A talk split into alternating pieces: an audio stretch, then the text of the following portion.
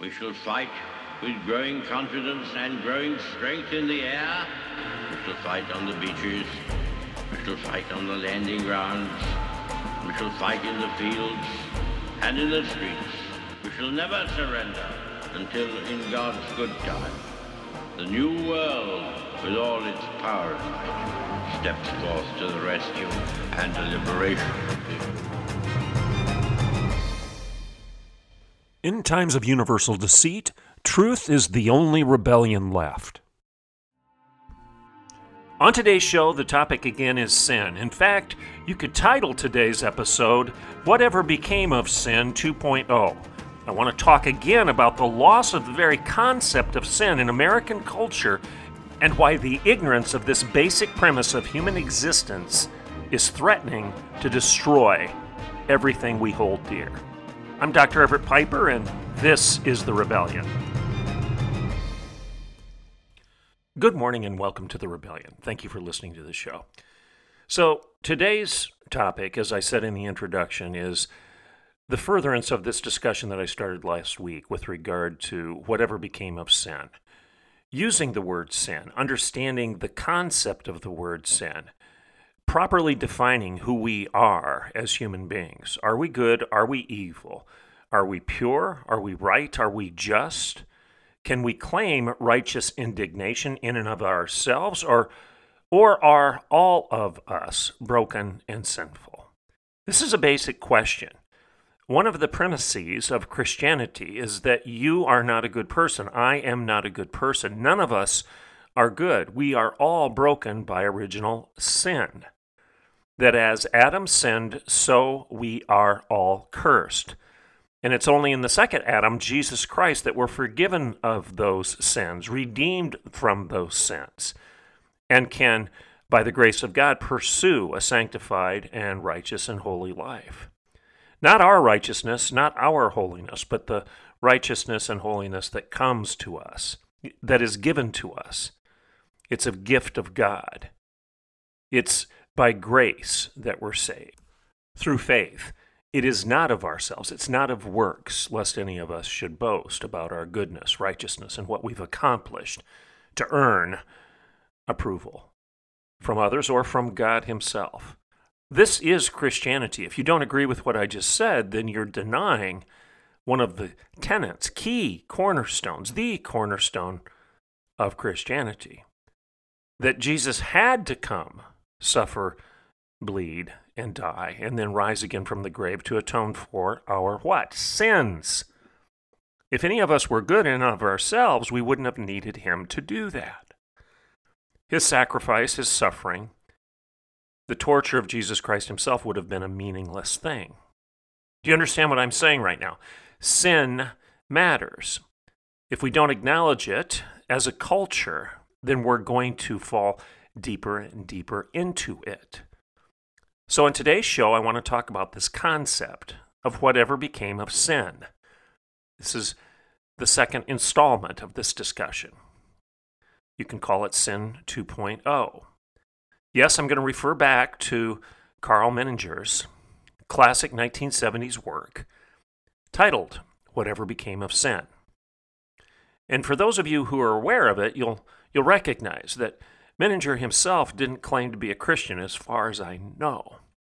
He was a prominent, one of the most influential psychologists of his day. He was a medical doctor who also studied psychology. He had degrees in both. And he wrote the book, Whatever Became of Sin. It was prescient, it was almost prophetic in terms of what he was saying in the 70s and how it's playing out in our culture and in our daily lives, in our communities, in our country, in our churches, and in our kids right now. So let's take a break, and when I get back, I want to talk again about William E. Wolfe's post on Twitter, one that I agree with. And Wolfe is a person that is on the same page as you and me with regard to his critique of culture. He's a deputy assistant secretary, former deputy assistant secretary of the Department of Defense under the Trump administration. I'll just use this as a teaser before the break. He tweeted last week The data makes it very clear the continuing increase of younger generations identifying as LGBTQIA is an inorganic manufactured social contagion spread by social media. Close quote. One more time before the break. The data makes it very clear the continuing increase of younger generations identifying as LGBTQIA is an inorganic manufactured social contagion spread by social media. Close quote. William E. Wolfe, former Deputy Assistant Secretary of the Department of Defense in the Trump administration. Let's take, take a break, and when I get back, we'll talk about this quote and Karl Menninger's response. whatever became of the word sin? I'm Dr. Everett Piper, and this is The Rebellion. And I'll be right back in a couple minutes. In 1978, George and Kate Tedford set out to protect Oklahoma businesses better. Today, their son and our CEO, Mark Tedford, is excited to carry on his family's legacy. Professional liability, compliance, property, workers' comp, health, and life. Tedford Insurance's dedicated team gives you access to the nation's largest insurance providers, negotiates the best rates, and protects their own legacy like no one else. Call 918 299 2345 or tedfordinsurance.com. The Patriot Auto Group, locally owned and operated. The Patriot family of dealerships takes great pride in supporting the communities we serve throughout the great state of Oklahoma. The Patriot Auto Group's charitable work has been recognized throughout Oklahoma. Whether it's visiting one of our local dealerships or simply shopping and buying online with our doorstep delivery, the Patriot Auto Group takes the stress out of buying a new or used vehicle. And every purchase comes with our exclusive peace of mind Patriot Pledge. You get engines for life, plus one year maintenance, and 10 full years of roadside assistance, plus so much more. Sure, we can sell you a car, but supporting our community and lending a hand to our neighbors in need? Sold. The Patriot Auto Group. Proud Oklahomans in the communities we serve. Okay, welcome back to the rebellion. So let's set the context again. Uh, William Wolfe tweeted a graph last week with the comment that I just gave you before the break. Again, the comment was the data makes it very clear. Well, what data? Well, he's presenting the data via a bar graph. That is an unbiased presentation from Statista. It's a website with statistics.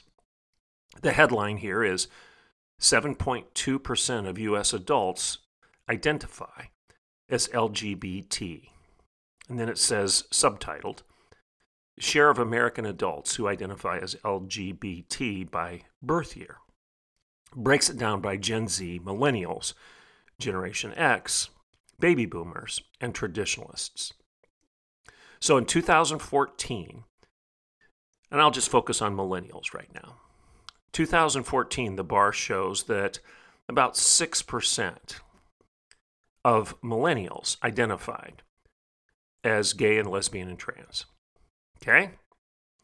2017, it went up to, oh, approximately 8%. In 2020, millennials went up to about 9%. In 2022, millennials increased to 11.2%. So there's a dramatic increase in the percentage of millennials. It about doubles from 2014 to 2022. Why? Why do you have that percentage of millennials.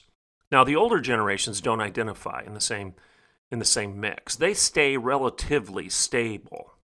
Gen X in 2022 is 3.3%, baby boomers 2.7%, traditionalists 1.17. Excuse me, let me say that again 1.7. So and that stays stable. It's about the same over the 2014, 2017, 2020, and 2022 breakdown with regard to Gen X, baby boomers, and traditionalists. But millennials goes up dramatically, it almost doubles. Well, what of Gen Z? Well, they don't start tracking Gen Z until 2020. Why? They're not of age yet to be polled until 2020 because Gen Zers are born between 1997 and 2004. So this particular graph doesn't poll them until 2020. Gen Zers on the same graph in 2020 identify as LGBTQIA at 16% in 2020 and 19.7% in 2022. Huge, right? So, what's this say? The younger generations are being indoctrinated. That is William Wolfe's point. He's saying the data makes it very clear the continuing increase of younger generations identifying as LGBTQIA is, and these are William Wolfe's words, this is an inorganic manufactured social contagion spread by social media. Now, as I said last week, many of us are rushing to the front of the line of tens of thousands of people, and hopefully more, who eagerly agree with Mr. Wolfe's characterization of what he describes in a subsequent tweet as a nation in moral freefall. Quote unquote, a nation in moral freefall. But I have one basic question that I think all of us should be asking, and I, I mentioned it last week. Manufactured social contagion? Absolutely. I agree. But why don't we just call this what it is? Sin. Sin. And then I go back, as I did last week, to the 1973 seminal work by Karl Menninger titled Whatever Became of Sin. And again, I want to remind you Menninger is not a Christian. He's a secular psychiatrist. He has a medical degree, an MD. He's a medical doctor who also studied psychiatry. And this is what he says in his book, Whatever Became of Sin. In all the laments and reproaches made by our seers and prophets, one misses any mention of sin. It was a word once in everyone's mind, but now rarely, if ever, is it heard. This is Menninger again. Is it only that someone may be stupid or sick or criminal? Wrong things are done, yes, but is no one responsible? Has no one committed any sins? Close quote. That's what Karl Menninger said in 1973. And then he goes on to ask this question Where indeed did sin go? What became of it? Is nothing now a sin? The very word sin seems to have disappeared. It was a proud word. It was once a strong word, an ominous and serious word. It described a central point in every civilized human being's life plan and lifestyle. But the word went away. It has almost disappeared. The word along with the notion. Why?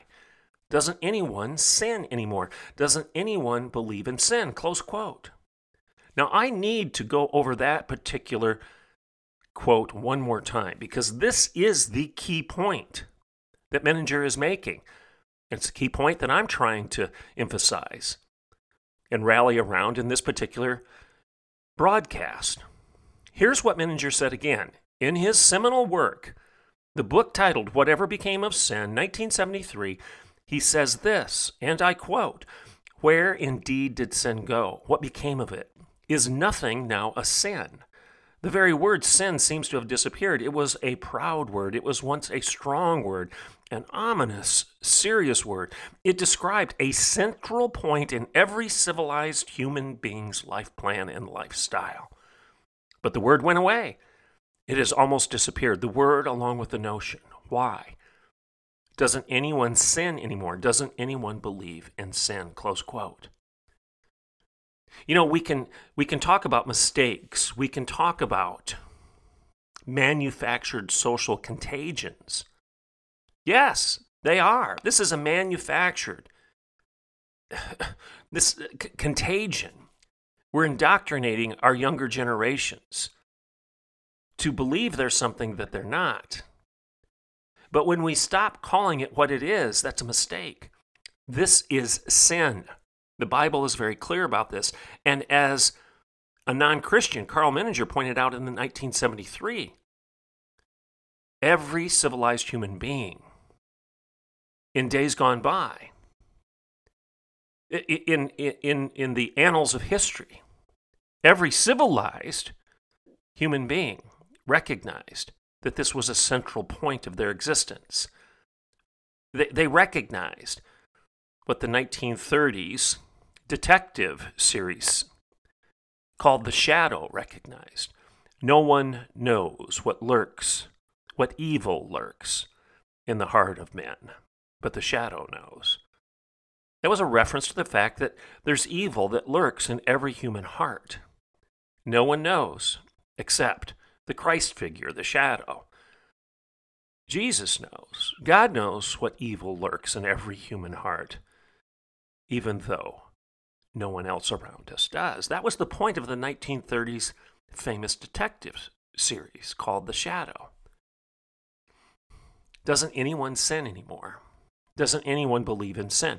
Frederick Fox, a Princeton University professor, once said this he lamented that Republicans now refer to the problems of pride and self righteousness.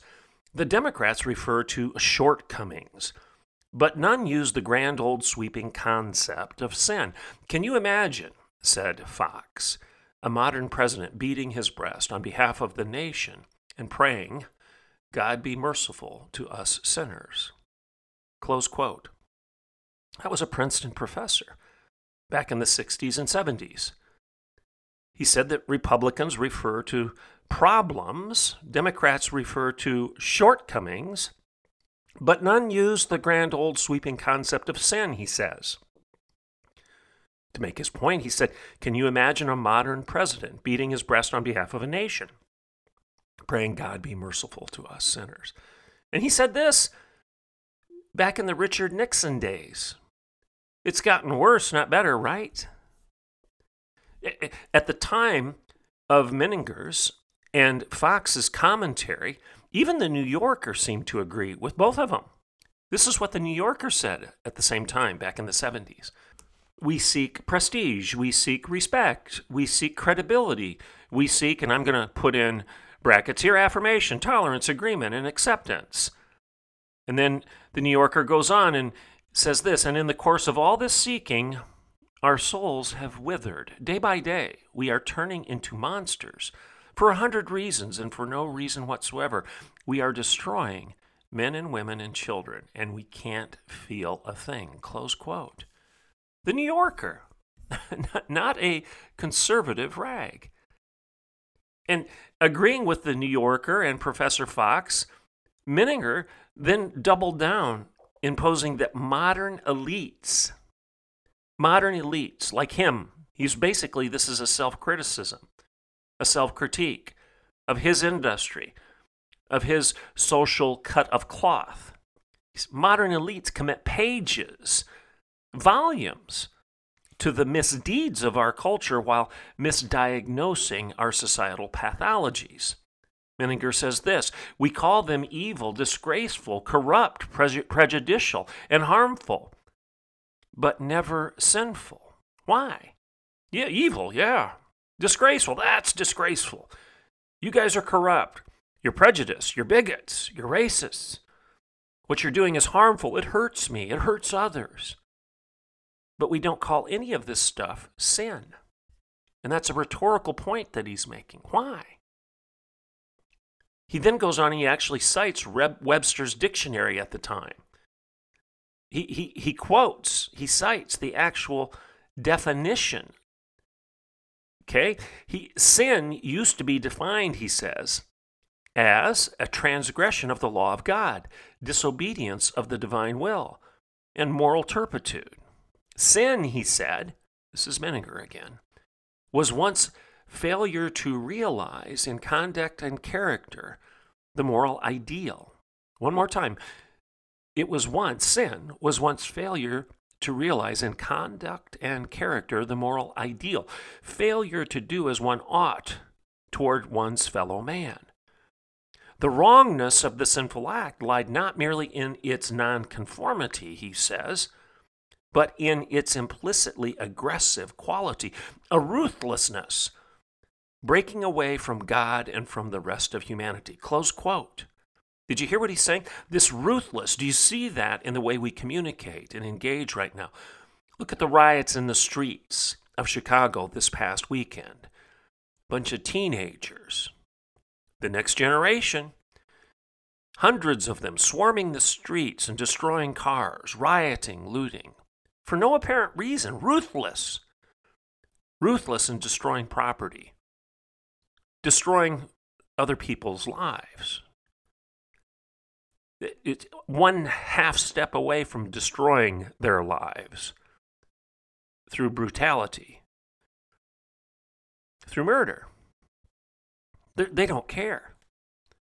There's an animal like, animalistic ruthlessness about this behavior, breaking away from God and from the rest of humanity. Because if you change the definition of the human being, then it's going to change the definition of what crime is or isn't.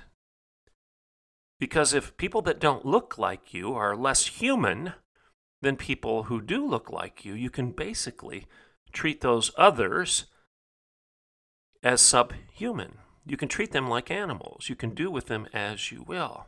Not recognizing that you yourself are becoming the animal in the process because of the way you're behaving. This was the hypocrisy, the duplicity of the Nazi regime. They dumbed down the definition of the human being so that Jews were not included within the bracket of humanity. And then the Nazis, the Germans, betrayed themselves as being animalistic, ruthless in the way they were behaving. They were the animals, not the Jews. They were the ones that just lashed out like hyenas aggressively, ruthlessly, like coyotes. In, in, in Oklahoma, as you all know, if you stumble across a man who's ruthless, dishonest, treacherous, can't be trusted, one of the nicknames for that type of a person is a coyote, because coyotes sometimes kill for fun, it appears.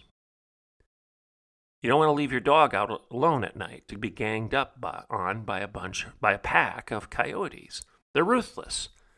Is that what we've become? It looks like that while you watch the riots in Chicago. It looked like that while you watch the BLM riots, the looting, the ruthlessness. When you follow Twitter and you see the, the way people are responding to Elon Musk, who is not a conservative in so many ways, it's ruthless. It's a breaking away from God and from the rest of humanity, to quote Menninger. Sin, he says, was once thought to be the ultimate, quote, act of rebellion against God and man. But if the word doesn't even exist any longer, we've got a problem. So it's not that I disagree with Wolfe. I agree with him. And I think he probably agrees with everything I'm saying right now. I am not pitting myself against him. What I'm doing is I'm asking the basic question that Karl Menninger asked Whatever became of sin? We can call it a social contagion. We can call it a mistake. We can call it whatever we want. We can call it nonconformity. We can call it bigotry. We can call it intolerance. We can call it racism. We can call it whatever we want, but the bottom line at the end of days, it is pure and simple. It's sin. Back to Karl, Karl Menninger. The recent rapid decline and disappearance of the word sin may be a clue to the fundamental changes in the moral philosophy of our culture. We use euphemisms such as transgressions and mistakes, but never mention sins. Close quote. Do you hear his point here? I hope you do. It's the same point over and over again that all of us should be making right now the rapid decline and disappearance of the word sin may be a clue to the fundamental changes in the moral philosophy of our civilization. We use euphemisms such as transgressions, mistakes, you hurt my feelings. if I offended you. We call them offenses. We call them transgressions. We call them mistakes. We call them crimes. But none of these words carry the moral clarity of the word sin. We never mention sins anymore. You, you can apologize for a mistake, but do you have to confess it? Do you have to repent of it? Do you have to sit before God, kneel before God, and all of God's creation and repent, confess your sins?